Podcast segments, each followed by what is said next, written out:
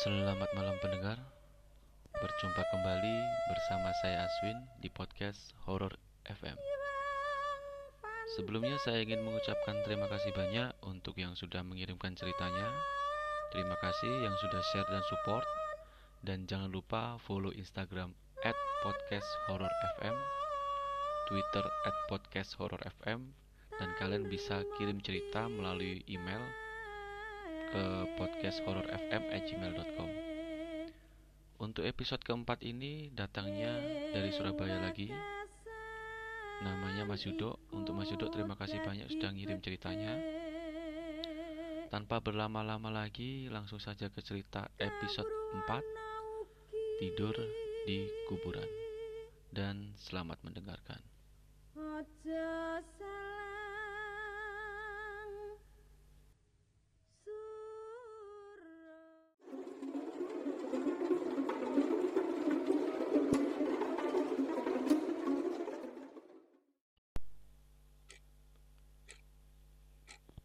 Cerita ini terjadi pada saat aku belum menikah. Sekitar enam tahun yang lalu, lebih tepatnya di tahun 2014. Pada waktu itu, saya mengalami depresi berat karena telah memutuskan resign dari kerjaanku yang dulu. Dan kebetulan juga saya diputuskan oleh pacar, yang mana pada waktu itu kami merencanakan pernikahan. Tapi akhirnya gagal. Aku stres berat. Uang tabungan yang akan aku pakai untuk modal pernikahan habis hanya untuk mabuk tiap malam.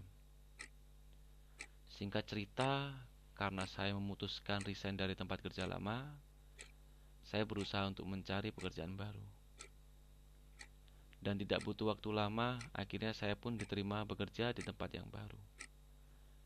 Saya bekerja di perusahaan air mineral di salah satu perusahaan yang ada di kota Surabaya.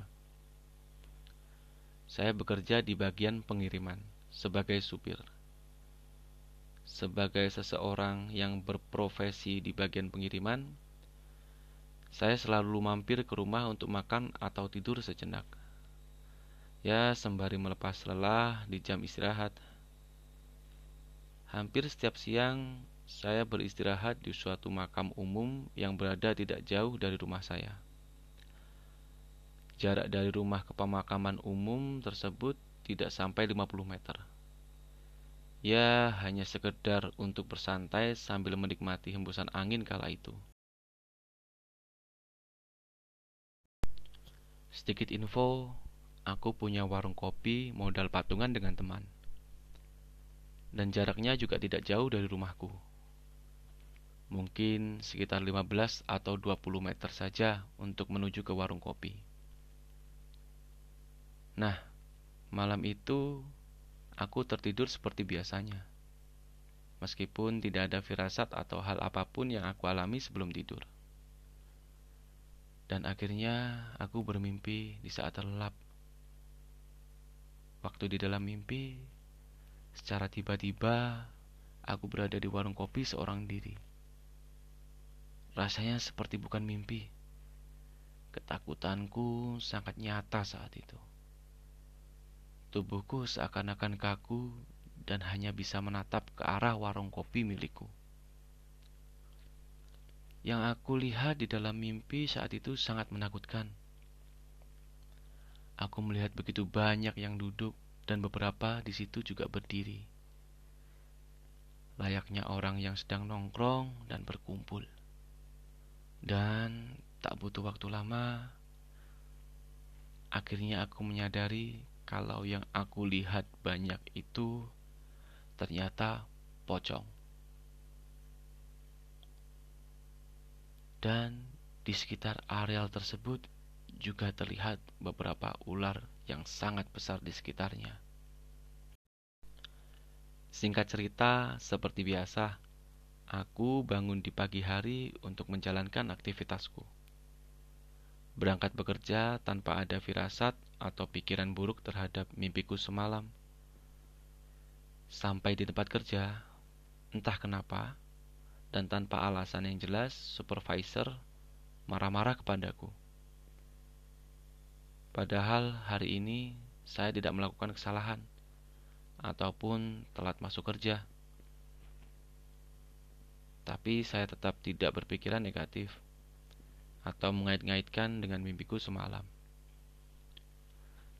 Dan saya tetap santai untuk menanggapi amarah atasan, karena itu suatu yang lumrah di dunia pekerjaan mana pun. Setelah waktu menunjukkan jam makan siang, seperti biasa, siang ini saya kembali istirahat lagi di areal makam.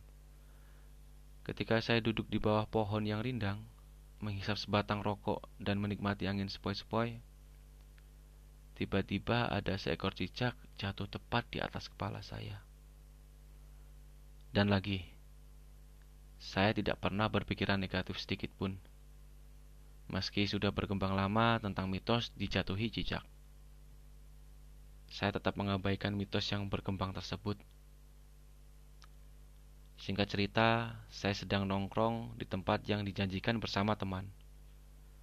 Dan lagi, gak disangka waktu mengendarai motor, seorang diri untuk pulang ke rumah, motor saya terpleset dan saya pun terjatuh karena bekas oli yang ada di jalan.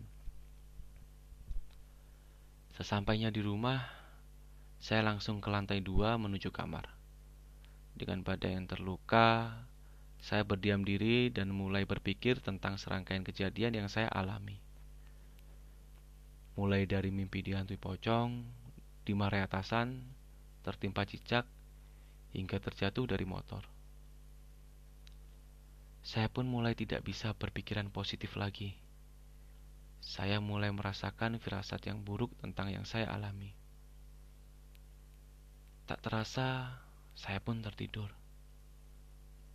Di tengah tidur yang nyenyak, saya pun terbangun dari tidur karena ingin buang air kecil.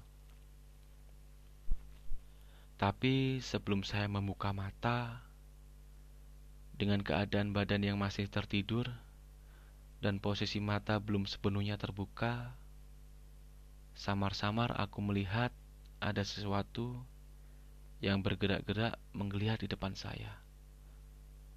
Dengan jarak yang hanya sekitar satu meter persis di depan wajah saya. Dengan rasa penasaran yang besar, perlahan-lahan aku pun membuka mata lebar-lebar dan berusaha memperjelas apa yang sebenarnya sedang bergerak-gerak dengan posisi tidur sepertiku. Ya, posisinya tertidur persis menghadapku. Setelah semuanya jelas, tak perlu waktu lama untuk menyadari bahwa yang tepat persis berada di depan wajahku itu adalah pocong. Sontak tubuhku tidak bisa digerakkan. Sosok itu memandangku dengan wajah hitamnya. Sekujur badanku kaku dan mulut yang harusnya refleks teriak pun tidak bisa mengucapkan satu kata pun. Aku cuma diam mematung, menutup mata, dan berkeringat dingin. Sampai akhirnya, karena lelah dan masih mengantuk, aku pun terlelap tidur kembali. Setelah itu, waktu terbangun di pagi hari, aku pun langsung berlari keluar kamar untuk bertemu ibu dan nenek. Karena nenek mengetahui banyak hal-hal mistis, saya pun memberanikan diri untuk menceritakan hal yang terjadi semalam. Dan ternyata nenek sudah mengetahui sejak beberapa hari yang lalu. Beliau pun marah karena kesalahanku sendiri yang sering tidur siang di makam dan pada akhirnya diikuti sosok tersebut. Akhirnya nenek menyarankan untuk melakukan serangkaian ritual, mulai dari nyekar, meminta maaf, dan lebih mendekatkan diri kepada Allah Subhanahu wa taala agar selamat dan terhindar dari hal yang buruk. Sekian. Oke, sekali lagi terima kasih untuk Mas Yudo, terima kasih untuk para pendengar. Akhirnya untuk episode yang keempat ini selesai sudah saya bacakan. Sekali lagi, untuk yang ingin mengirimkan ceritanya, sharing ke aku, bisa ke Instagram ataupun di email yang sudah saya cantumkan di deskripsi. Oke, akhir kata, saya Sundar Mawan. Sampai bertemu di Horror FM episode selanjutnya. Wassalam.